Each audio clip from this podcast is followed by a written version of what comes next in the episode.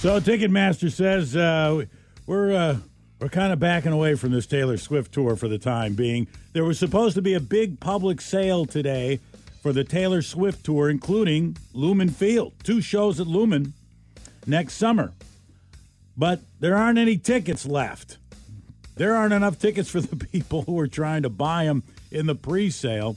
And Ticketmaster has had to, they've had to cancel today's general public sale. Over 3.5 million people signed up for that verified fan pre-sale. And that kind of blew up Ticketmaster's system and led to all kinds of confusion over there. And now they know they say there's more people who want these tickets than we have tickets for, so we can't do a public sale, general public sale. I imagine I'm going to be getting a call or a text from my 23-year-old daughter, Brittany, because I got her into a couple of Taylor Swift shows in the past, scalping some tickets on the street and stuff. And she, Dad, can you pull some more strings? Wow. I don't know, honey. Not at these prices. They have made this so confusing. There's the pre-sale. There's fan club stuff. There's this and there's that. And then there's a general sale. And there's so much going on before it goes to the general public that, you know, there's not. And they say they try. All this stuff is to beat the ticket brokers, is to try to keep them out of it. But it doesn't. It doesn't keep it out of it. They end up getting all. They get more. Yes. Yeah. And then they got their own secondary market system, and yeah, these guys are so frustrating. Okay, Joe Lynn Turner of Rainbow is calling out Gene Simmons of KISS. He's tired of Gene using backing tracks in concert. Here's what Joe Lynn has to say. I think it's become too much. I understand some groups need to rely on these computers, but I'm old school. And I think live music should be live. That's what people pay for. If you're well-known and you're going out there and using backing tracks, you're not being honest. It's pantomime. It's not even karaoke.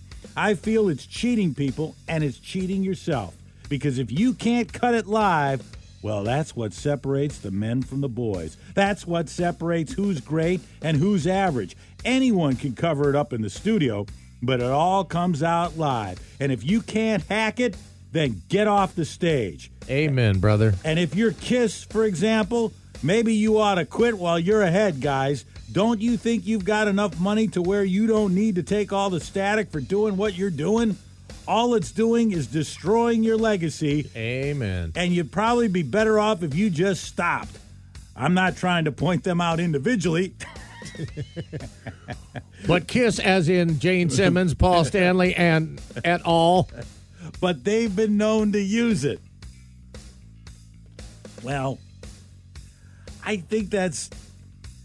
Yeah, I mean, I would certainly prefer... And Gene Simmons says, who is Joe Lynn Turner? I've never heard of him. I know, that's what he'll say. Who is he to talk about KISS? Gene will start... He'll start comparing net worths. You know, we have played the halftime... When, have you ever seen Joe Lynn Turner play the Super Bowl halftime? Ever see that happen? I've got his net worth underneath one of my bobbleheads.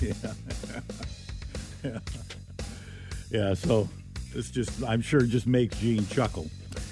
And Stone Cold, your career is Stone Cold. At KISS.com. Yeah.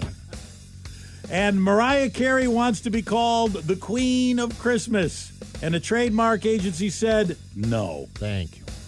On Tuesday, the U.S. Patent and Trademark Office denied Mariah Carey's applications to trademark Queen of Christmas.